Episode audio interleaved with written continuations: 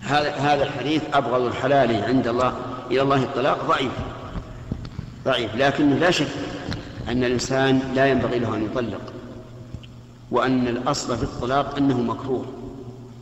لأن الله تعالى حثنا على إمساك الزوجة ولو كرهناها فقال إن كرهتموهن فعسى أن تكرهوا شيئا ويجعل الله فيه خيرا كثيرا